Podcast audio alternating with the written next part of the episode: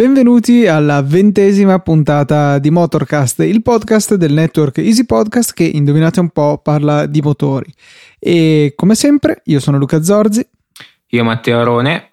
E io Alberto Zorzi. E questa settimana direi che eh, bisogna subito eh, parlare di EICMA perché eh, è la fiera del ciclo e motociclo, 70 e qualcosesima edizione che eh, si terrà a Milano, a Ro, e eh, ci saremo tutti e tre in uno dei giorni di fiera. Purtroppo, sfortuna vuole che sia vicinissimo al rilascio di questa puntata perché noi ci saremo venerdì eh, 18, no, 10, 20, 20, 20, esattamente quello che volevo dire. E, e niente, se foste in zona, scriveteci su Twitter, contattateci in qualche maniera, ci farebbe molto piacere incontrarci. Sì, innanzitutto vorrei dire che io, siccome sono ricco, ci sono già stato, però voi, sei volgo, gente, plebei, non siete, ancora potuti, sì, non siete ancora potuti venire, però ragazzi, non so cosa dire. Vabbè, sopperiremo venerdì, dai. Sì. Sì, credo che sia la nostra prima uscita ufficiale di Motorcast, che non abbiamo le magliette, per quanto sarebbero eh. molto belle, perché il nostro logo è... si presta Fantastico. a molto bello. È che dovremmo sì, riuscire sì. a fare una maglietta arancione sfumata eh, con le, dove abbiamo le ruote però sui capezzoli sulla, sulla maglietta. Che orrore. Terrificante. Ok. Detto così Passiamo oltre. effettivamente non è la cosa più attirante del mondo. Però insomma ce ne faremo una ragione ve ne farete una ragione anche voi quando ci vedrete venerdì con il nostro nuovo outfit. E, ehm, questa settimana volevo cioè mi farebbe piacere cominciare con eh, un po' di odio verso Alberto, giustamente, perché questa puntata tocca a lui, perché ha fatto una cosa abbastanza interessante questo weekend. Ha preso, è andato in pista e ha rubato una Ferrari 458. Sì, esattamente, è stato proprio così. Eh, diciamo che la preparazione è stata due o tre mesi fa quando su Groupon ho visto un deal su per fare appunto giri in pista con eh, supercar, erano Ferrari o Lamborghini e visto il prezzo, adesso non ricordo di preciso, una quarantina qual- di euro visto che le 40, avevi pagati 50, con la mia qualcosa carta. del genere. Sì. Poi rimborsati, dai. Eh, no, comunque sì, attorno ai 50 euro, adesso non mi ricordo di preciso. Eh, comunque insomma, ancora diversi mesi fa poi ho fissato la data per questo sabato e questo sabato sono andato. Il circuito è quello di Varano Varano, in, appena fuori Parma, che peraltro è quello su cui Quattro Ruote fa i suoi appunto test in pista, è quello dove tiene tutta la classifica dei tempi, eccetera, eccetera.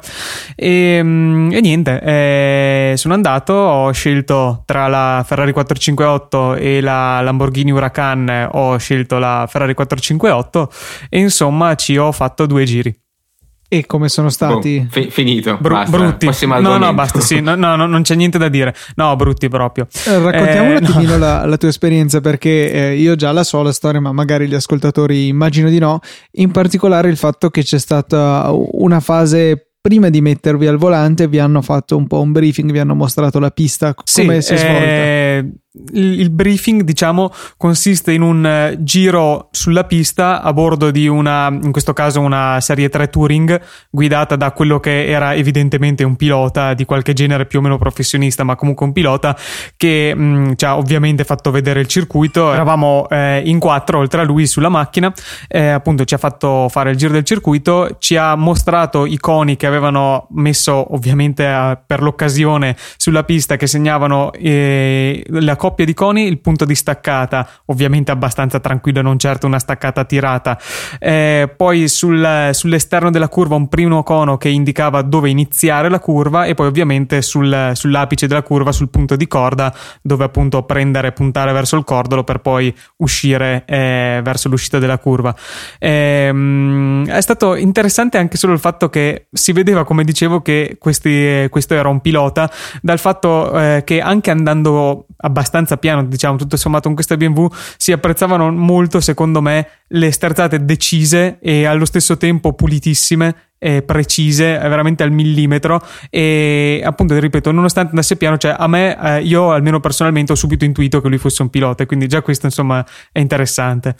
Molto interessante questa cosa dei coni perché per chi non ha mai girato in pista e immagino ci siamo tutti e tre in questa categoria eh, effettivamente è un riferimento importante da avere perché eh, d'accordo su Gran Turismo abbiamo giocato tutti ma non è esattamente la stessa cosa mettendosi no. al volante no No, certamente. Eh, diciamo che una mia grossa paura, se possiamo dire, era quella che ehm, sì, cioè, fosse il giro in pista, ma in realtà eh, il tuo accompagnatore, che poi ovviamente è seduto di fianco a te sulla Ferrari o Lamborghini del caso, c'era un accompagnatore, un altro pilota, mh, mm, non ti lasciasse andare assolutamente niente eh, e ti facesse fare un giretto a spasso. Eh, questo è quello che ha fatto tanta gente, per quello che ho potuto vedere, che non capisco perché si prende la briga di spendere soldi per fare un giro a 20 all'ora su una Ferrari in pista. Però insomma comunque chi come me ha voluto almeno dare qualche accelerata l'ha potuto fare in tutta tranquillità senza che gli accompagnatori eh, digrignassero troppo i denti insomma. Non e... hanno apprezzato molto però il fatto che tu fossi molto amico dei cordoli, mettiamola così. no, diciamo che l'istruttore per quanto tranquillo eh, quando ho fatto una chicane andando sui cordoli mi ha detto questo non farlo più. no, e l'ha no, detto in un modo più. che ti ha fatto veramente venire voglia di non farlo più. no, esatto, esatto, esatto. No, comunque, eh, a parte tutto, cioè, è veramente allucinante, è allucinante la tenuta di strada eh, di questa macchina eh, della 458, che comunque diciamo la categoria supercar. Cioè, per quanto una persona possa aver provato macchine, diciamo anche sportive, eh, ma diciamo umane, secondo me non ci si avvicina neanche lontanamente a, alla tenuta di strada di questa macchina. È assolutamente inconcepibile per una persona che non, non, abbia guidato macchine di quella classe. Giri il volante, assolutamente ti segue, piatta. Giri di più, curva di più. Giri ancora di più, curva ancora di più. Cioè, il sottosterzo è veramente, secondo me, in strada assolutamente impossibile da raggiungere a meno di fare i deficienti. E in pista, cioè, bisogna iniziare veramente a spingere forte prima di riuscire ad arrivare al sottosterzo. Eh, eh accelerazione... no, cioè, trazione posteriore, no, sai, non va bene no? Eh no, no, no, cioè... no ci voleva l'uragano. eh sì. È una cosa, infatti, meno male che hai precisato, perché io molti video che vedo, soprattutto di amici che ho su Facebook, no? Uh, prendono quei pacchetti tipo, non so come si chiamino, cavolo, quelli eh. che vai a Media World, che ci sono tipo la giornata... Smart box. Eh, gli smart box, esatto. Però la maggior parte dei video che dopo vedo c'è sempre l'istruttore che dice sempre vai piano, no? Eh, attento, frena eh. di qua, di là. Cioè, non, eh, sei andato sopra i 3000 non... giri. sì, e infatti non, quando tu hai detto, eh, ci hai fatto vedere che sei andato a fare questo giro, ho detto, boh, secondo me non è bellissimo. È una ciofeca. Perché, eh sì, perché non, cioè, da, da, quello che ho visto sempre io, non, non ti permettono di fare quello, quello che vuoi tu. Cioè, non... È da vedere se è stata un'eccezione, cioè nel senso che eh, se ha avuto fortuna lui, se è la politica della pista, se è la politica di questo organizzatore.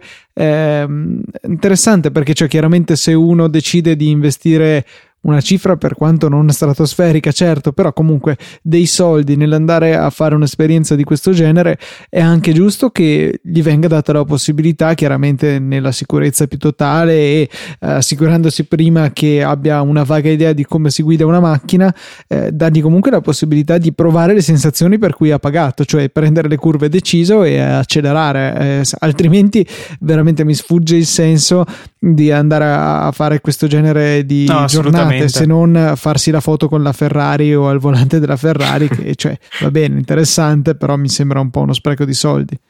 No, infatti, eh, io diciamo che ho preso un po' paura quando prima del mio turno, appunto, vedevo questa gente che girava assolutamente a spasso, ma mm, assolutamente come una persona girerebbe in città, cioè le curve pian pianino, pian pianino, eh, senza assolutamente forzare assolutamente minimamente. E Puoi poi però mi sono... qualche altro avverbio che finisca in mente, per favore? Grazie. Ok. Eh, poi però mi sono rincuorato quando ho visto qualcun altro che invece delle belle accelerate le prendeva, le tirava, le curve le prendeva più forte, allora ho detto no dai, allora era questa gente eh, che comprendo poco che voleva solo andare a spasso. Eh, domandone. Domandone. Nel caso avessi distrutto la macchina, cosa sarebbe successo? Non ne ho idea, immagino comunque che sicuramente sarà assicurato perché non è pensabile che una persona comune possa permettersi gli eventuali riparazioni di una Ferrari. Ci sarà una franchigia di qualche genere, ma sicuramente non ti arriva a casa 50.000 euro di conto del carrozziere, ecco. ecco non sarebbe proprio, proprio, bello. Sì, sarebbe interessante che venisse messa bene in chiaro questa cosa perché sì, non è del tutto secondaria nel eh, foglio A4 scritto molto fitto di mh, dichiarazione liberatoria che ho firmato probabilmente c'era anche scritto ma non l'ho letto sinceramente. Ricordo bene che quando avevo provato la Ducati Street Fighter io avevo firmato una carta dove accettavo il fatto che indipendentemente dal danno che avrei causato alla moto sia esso un graffietto sullo specchietto oppure l'esplosione totale del mezzo e l'incenerimento dello stesso eh, avrei pagato 2000 euro che ah. non è stata una firma che ho fatto a cuor leggera. sì, al semaforo una macchina ti strisce sullo specchietto, tan, 2000 euro. Dicevi Teo? No, che eh, sempre facendosi a quello che aveva detto prima Alberto, guidando automobili di questo genere, delle supercar, è completamente diverso. Io mi ricordo l'esperienza che ho fatto da passeggero di un F430 e ricordo come in autostrada eh, tra la seconda e la terza corsia avevano appena rifatto l'asfalto e c'era quel gradino di, non so, mezzo centimetro di asfalto nuovo un po' più in alto, no? quindi era un po' in rilievo e quel sì. gradino lì sembrava una buca da, da mezzo metro. Sì, e mi ricordo che a parte che la velocità, che era imbarazzante anche se comunque eravamo in strada, quindi 130 all'ora. Assolutamente. Però cioè, mi ricordo quanto diavolo teneva l'asfalto. Cioè, era impressionante. In più ho notato che quel cambio che aveva, il cambio sequenziale, quando si cambiava a, a giri bassi, ci metteva un'eternità a cambiare. Invece, quando si faceva un attimo la tirata, che si cambiava, non so, in zona rossa più o meno, la, la cambiata era velocissima e non, non si percepiva nemmeno una cosa stranissima, non so come mai. Era una, un aneddoto che volevo dire agli ascoltatori. Sì, no, il cambio comunque, quello lì era un, doppia, era un sequenziale, questo qui della 458 è un doppia frizione, comunque anche quello veramente allucinante, dà una soddisfazione tirare quella paletta e buttare dentro una marcia dopo l'altra, che peraltro sono anche relativamente ravvicinate essendo sette, terza, quarta, quinta, è veramente una goduria, poi col suono di quel motore, cioè veramente secondo me merita questa spesa un'esperienza del genere. Almeno una volta nella vita bisogna farlo. Se no potrebbe essere interessante. Allora un giro di pista cosa sono? 5 km 50 no, euro? no 2, 2 km e mezzo Varano.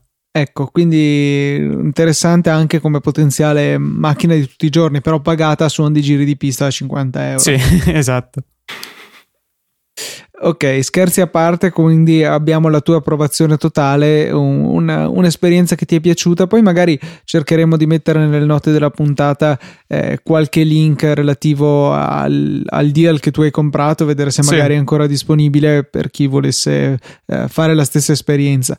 È comunque importante che in genere questo tipo di offerte non hanno una scadenza istantanea, per cui insomma tu l'hai comprato mesi fa, eh, c'è la possibilità quindi di chiaramente all'interno di determinate date di poterlo utilizzare anche più avanti nel tempo, quindi magari ci si può eh, buttare subito nell'acquisto sperando che il prezzo rimanga, cioè di bloccarlo insomma in poche parole, eh, anche se poi dovesse aumentare comunque voi l'avete pagato e potete utilizzarlo un po' quando volete. Sì, sì, io l'ho comprato, adesso non ricordo, però in estate ancora, magari ad agosto, ma comunque in estate. Prima e, ancora, mi sa. Può essere. E appunto mi hanno dato un elenco di date che appunto arrivava fino, a, fino adesso, fino a novembre. Quindi eh, una volta comprato tempo ce n'è in abbondanza. Una data la troverete che fa per voi, ecco. E dopo aver parlato, insomma, di questa esperienza che è molto molto divertente però comunque in pista per cui eh, una cosa una tantum ci tenevo a parlare di questo articolo che per la verità mi sono trovato nella lista di potenziali eh, argomenti per questa puntata, non so chi di voi due l'abbia messa, ma che mi sento di condividere al 100%.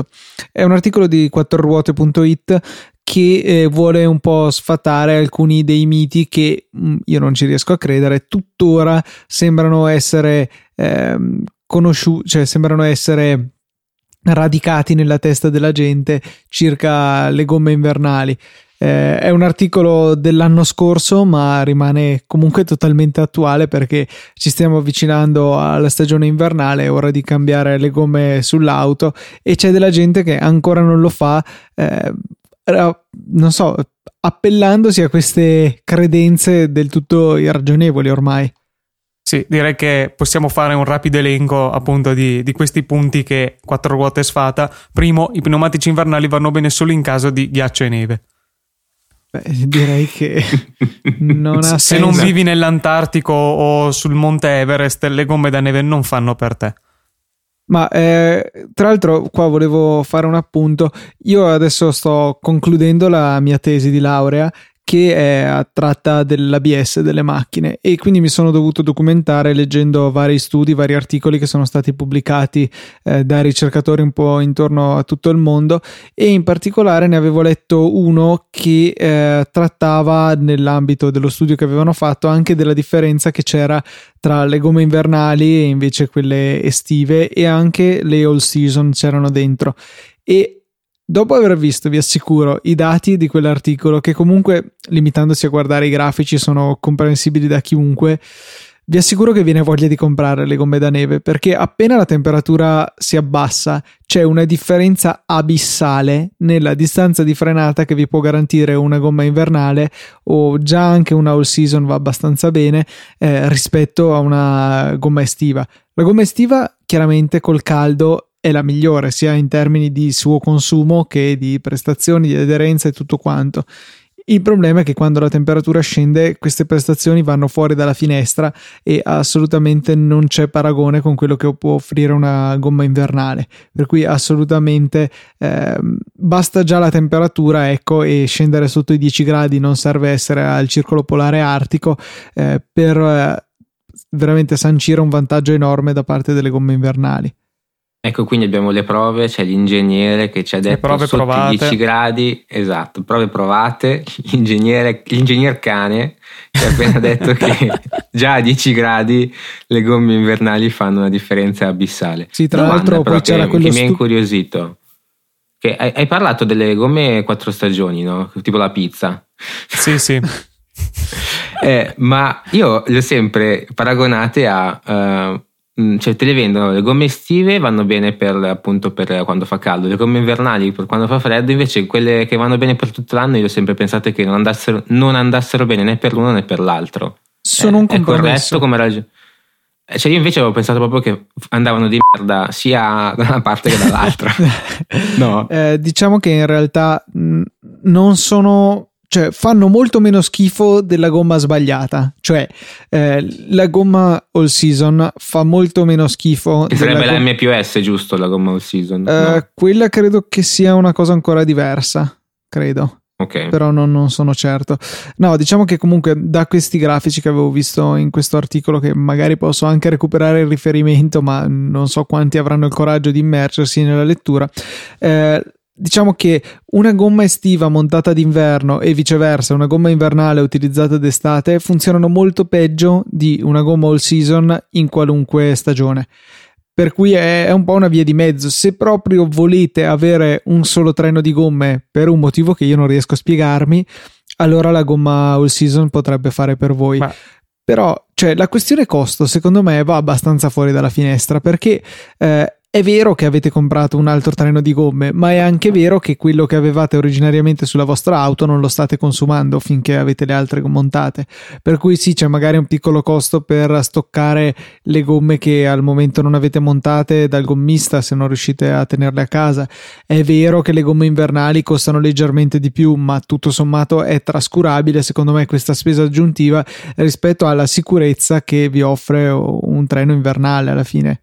Ma no, assolutamente assolutamente, cioè, la, la, sicurezza non ha, non ha, un prezzo e comunque per, per, qualche centinaia di euro in più. Preferisco... Ma non è così tanto secondo me, cioè se si arriva per una macchina media, eh, chiaramente non stiamo eh, parlando... Però c'è, c'è, da anche parlare che, ok, um, devi, oltre allo stoccaggio devi anche contare che almeno, almeno 50 euro per fartele montare sì, devi spenderli. Quindi comunque cioè, per me un, un centinaio di euro all'anno già solo per cambiarle Beh, diciamo che magari le all season secondo me possono andare per chi veramente fa pochi ma veramente pochissimi chilometri all'anno e quindi per smaltire un treno invernale, un estivo ci metterebbe 5-6 anni che ne so e magari cambierebbe prima la macchina. Cioè per chi fa non so se esiste 3 o 4 mila chilometri all'anno effettivamente eh, magari potrebbe scocciare avere due treni di gomme, ma per la stragrande maggioranza delle persone che al massimo in un paio d'anni due treni di gomme li fanno fuori.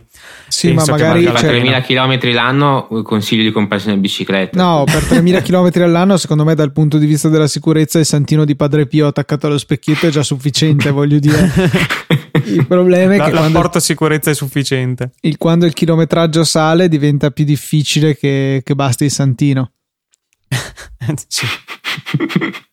Le, le, altre cose comunque che in questo articolo volevano sfatare è il fatto che eh, il battistrada invernale è rumoroso e aumenta i consumi che assolutamente forse 50 vero. anni fa no non 50 ma 30 ma e, adesso e marg- se c'è ancora è del tutto marginale e, ehm, il costo sì l'abbiamo già detto e l'altra cosa assurda è che con le gomme invernali bisogna andare piano ma eh, le, forse cioè, qui la gente si confonde con le catene sì eh, può essere quello perché eh, ci sono comunque gomme omologate fino a oltre 200 all'ora, per cui diciamo che si ferma molto prima il codice della strada rispetto alle gomme da al, neve. Al limite delle gomme, per cui anche questo discorso non è che sia valido.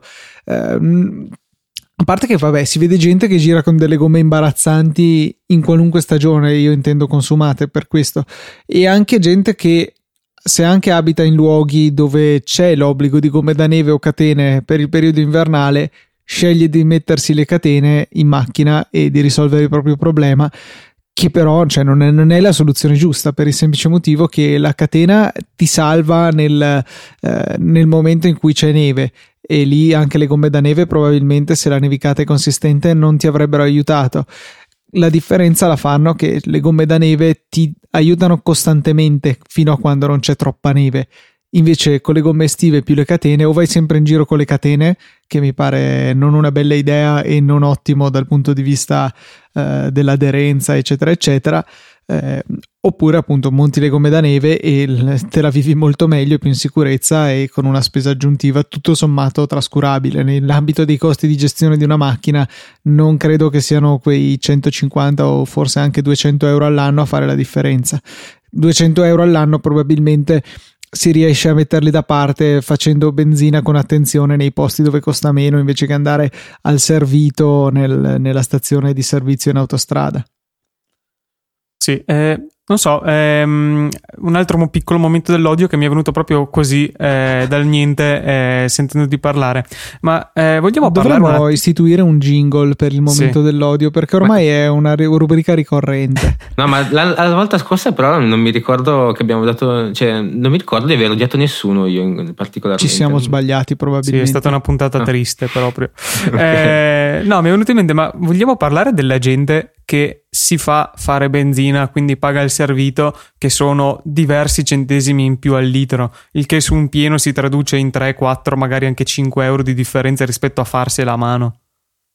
Sì, è una scelta che non, non, capisco perché comunque basta che ti metti i guantini e le mani non ti puzzano di benzina o di gasolio, la scomodità è, è minima. Eh, boh, poi cioè, immagino che ci sia gente che valuti di più il proprio non scomodarsi rispetto al, alla cifra che viene pagata extra. Però sì, poi ma magari lo posso, ammettere, ass- lo posso ammettere per livelli di reddito annuo eh, a 6 zeri, cioè non una persona normale. Mi sembra inconcepibile che sia disposta a pagare 5 euro per evitare di alzare il sedere dal sedile, dai. Allora, qua devo, devo farti una considerazione un po' particolare, perché non me ne vogliono le donne. Assolutamente. E qua Però, comincia. La, la, non, non, penso che ci saranno molte donne all'ascolto, quindi.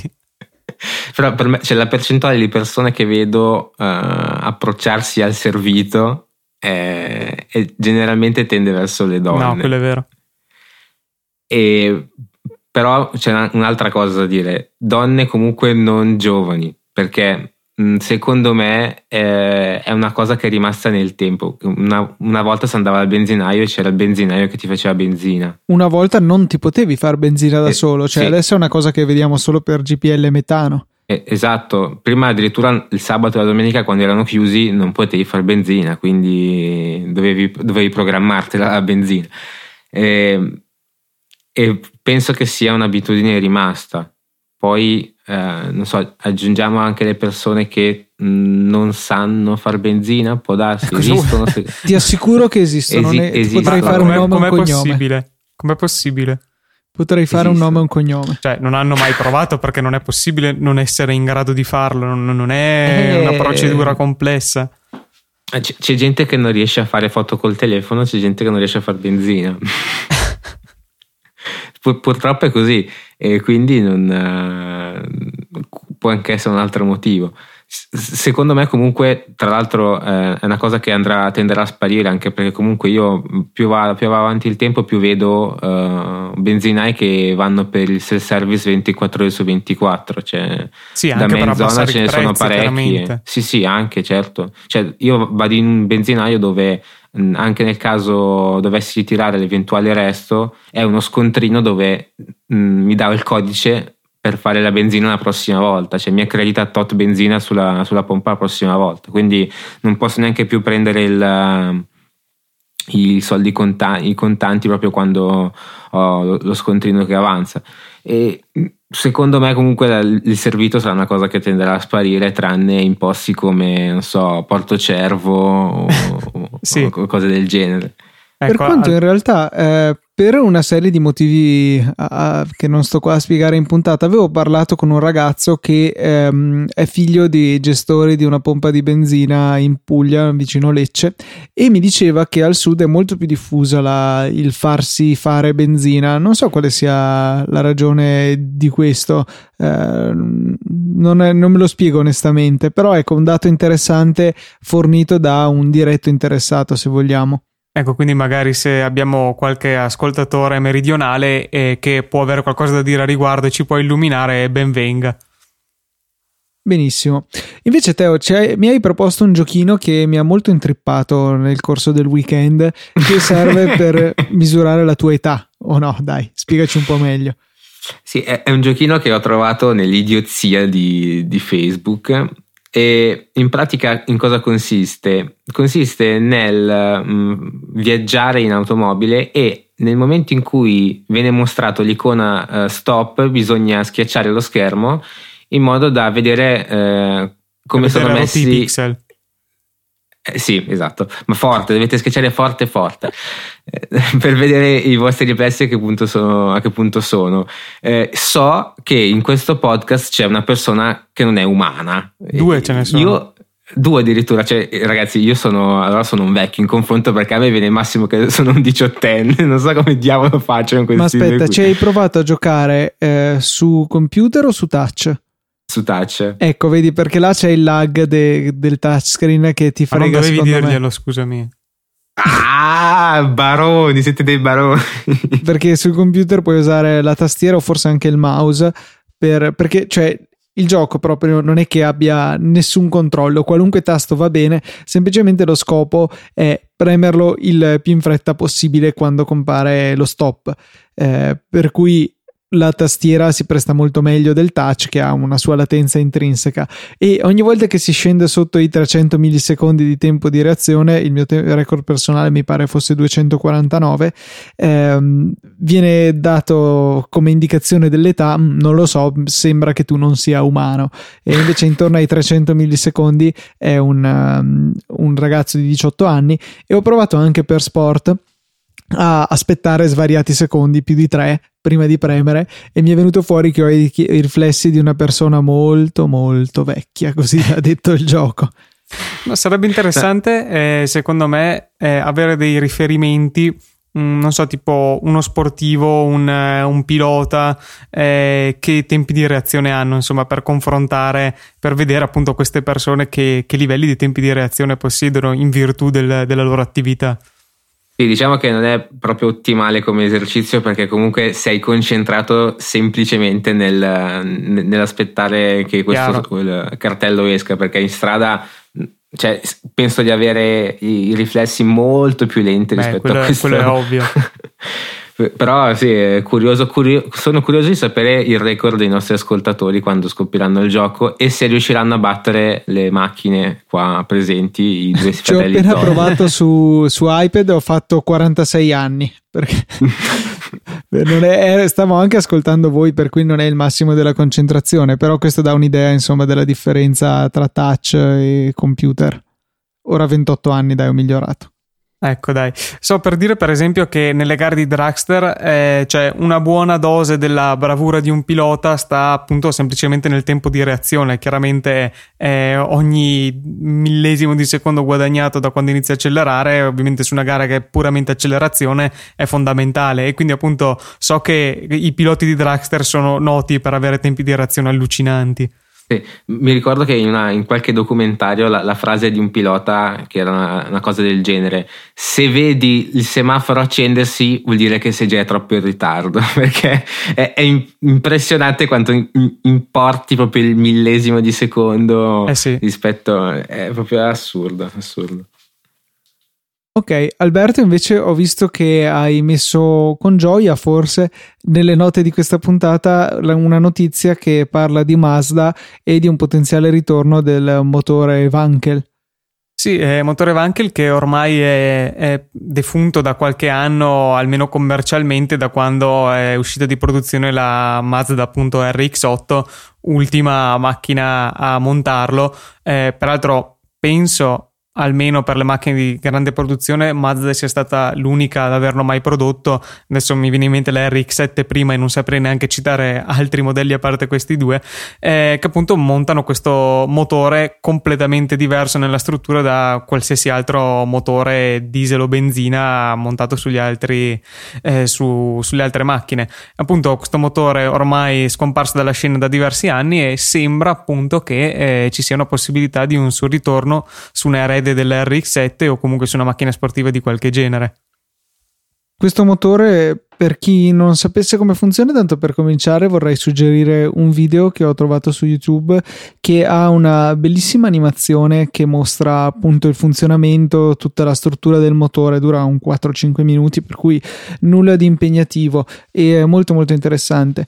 Diciamo che la ragione principale per cui questo motore è andato in disuso è il fatto che eh, ha due piccoli difetti piccoli, che al, piccoli. Gior- al, giorno d'oggi sono abbastanza importanti ecco e sono consumi elevati e ehm, emissioni elevate. Quindi le due cose che al giorno d'oggi si cerca di ridurre di più non sono il punto forte di questo motore. E io ne aggiungerei altri due di punti che ha un'affidabilità pessima, almeno sui motori che sono stati prodotti finora, consuma un sacco di olio e peraltro l'affidabilità pessima fa a braccetto col fatto che sono davvero pochi i meccanici che ci sanno lavorare decentemente perché chiaramente è un motore completamente diverso da quelli con cui si ha normalmente a che fare, quindi è anche difficile trovare gente che ci sappia mettere le mani su. Quindi insomma, scarsa affidabilità affidabilità e poca gente che ci sappia lavorare non sono una buona accoppiata. No, decisamente no. Eh, però ha anche dei vantaggi, cioè una estrema semplicità costruttiva, ci sono meno pezzi. Non abbiamo un elemento come il pistone in un motore tradizionale che continua a invertire il moto e quindi è molto stressato meccanicamente e eh, ha la possibilità di raggiungere regimi di rotazione elevati. Questi sono solo alcuni dei vantaggi, per gli altri vi rimando alla pagina di Wikipedia, eh, però ecco, diciamo che il fatto che pochi costruttori abbiano creduto in questa tecnologia ne ha comunque limitato eh, i possibili sviluppi che avrebbero magari portato a un superamento più rapido di questi limiti che ha evidenziato nel corso della sua storia. Comunque è un motore molto giovane se lo paragoniamo al motore a ciclo 8, il motore a benzina che eh, risale ancora all'Ottocento. Il il Wankel è stato sviluppato da un tedesco, Wankel per l'appunto.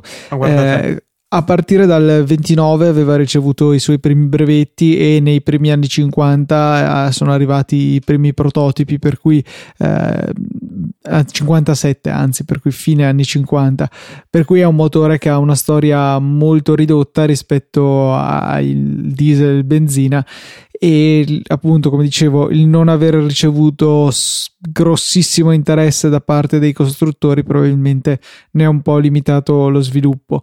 Eh, è interessante il fatto che comunque è un motore molto leggero cosa che potrebbe essere interessante perché generalmente leggero uguale consumi inferiori però al momento non è così perché uh, ha il suo grosso problema dal punto di vista dei consumi e delle emissioni è il fatto che non riescono a ottenere una tenuta perfettamente stagna dei tre compartimenti di questo motore e per chi non avesse presente la sua struttura immagino sia difficile capire questi miei riferimenti però appunto se andate a vedere il video su youtube vedete questa specie di triangolo e le guarnizioni che ci sono in cima a questi tre triangoli fanno fatica a garantire una tenuta perfetta. Il risultato è che si hanno anche degli incombusti del carburante che finisce nei gas di scarico e chiaramente eh, vanno a peggiorare le prestazioni in termini di emissioni un motore del genere è, è stata la fonte di, ehm, eh, come dire, delle sopracciglia mh, stropicciate perché ah, quando l'ho conosciuto penso 3-4 anni fa, perché non avevo neanche in mente che potesse esistere un motore del genere, cioè è stranissimo. Non... Per chi è abituato è cosa... al motore tradizionale effettivamente sì. è fuori di testa. Completamente sì, è, è, completamente fuori di testa perché non, non, non, capisci come funziona. Perché ti dicono, eh, hai, hai pistoni triangolari. Mm. Quindi, è già qui. è già qui. sì, però mm, stavi dicendo, scusa Albi, prima che ti interrompessi. No, dicevo che eh, un, un, vantaggio, almeno a mio parere, assolutamente poco tecnico è il rumore di questo motore, che già sulle versioni stradali tipo RX8 e RX7 è veramente notevole. Se poi andiamo a sentire le versioni da gara, in particolare eh, penso alla Mazda 787, sempre Mazda chiaramente, 787B eh, che ha vinto Le Mans nel 91 o qualcosa del genere, quella macchina fa veramente un suono allucinante, un urlo lacerante che è spettacolare, quindi sicuramente vi, vi lascerò un link a un qualche video che, che, la riprende perché merita veramente come sound. Ma non è merito anche dei, dei giri motore, perché se non sbaglio dovrebbe, dovrebbe esercitare alto, molti, sì, sì. sì, sì, cioè sì non, non è un tipico motore grosso che con 4000 giri, no? Comunque volevo sottolineare che ci siamo sbagliati, una grossa imprecisione da parte nostra, perché non è triangolare, bensì trocoidale ecco. il, il pistone. Eccolo, sì, va bene. Grazie. Ovviamente lo sapevo, non è che l'ho appena trovato su Wikipedia. Direi che possiamo chiudere ricordandovi ancora una volta che eh, questo venerdì, venerdì 20, eh, io, Luca e il Teo saremo all'EICMA, alla fiera del ciclo del motociclo di Milano, quindi eh, vi invitiamo nuovamente, nel caso ci siate anche voi in questa giornata, di fa- farcelo sapere che ci farebbe piacere insomma trovarci, scambiare due chiacchiere di persona. E commentare anche le belle mm, moto, sì, moto, parliamo di moto, che, che ci sono, quindi sarebbe bello commentare tutti insieme. Vi ricordiamo i nostri canali per contattarci che sono su Twitter utilizzando l'hashtag Motorcast, che sono la mail motorcast-easypodcast.it e sono anche i nostri account Twitter personali. Io sono lucatnt, abbiamo poi albiz94 che è Alberto e Teo che è sotto lo pseudonimo di teobiondo91. Ecco, diciamo che mi ha anche tolto l'onere e l'onore di dire la mail. Quindi... Porca miseria, è vero, sono andato in automatico, dovevo fartelo dire a te. Dai, dai, dire, Vabbè, ce lo dici di nuovo, Teo, per favore. Dai, ve lo dico, grazie per farmi dire. Dovete contattarci. Fatelo pure all'indirizzo motorcast.easypodcast.it ce, l'hai, ce l'hai fatta proprio al limite prima di strozzarti nelle risate. sì. Eh, ragazzi, veramente siamo giunti in conclusione. Grazie ancora per l'ascolto anche questa settimana. Se avete due minuti, passate su iTunes o sull'applicazione podcast preinstallata sui vostri iPhone e mollate giù un po' di stelline o addirittura una, de- una recensione per Motorcast. E nel frattempo, un saluto da Luca, da Matteo e da Alberto. Ci vediamo all'ECMA. Ciao.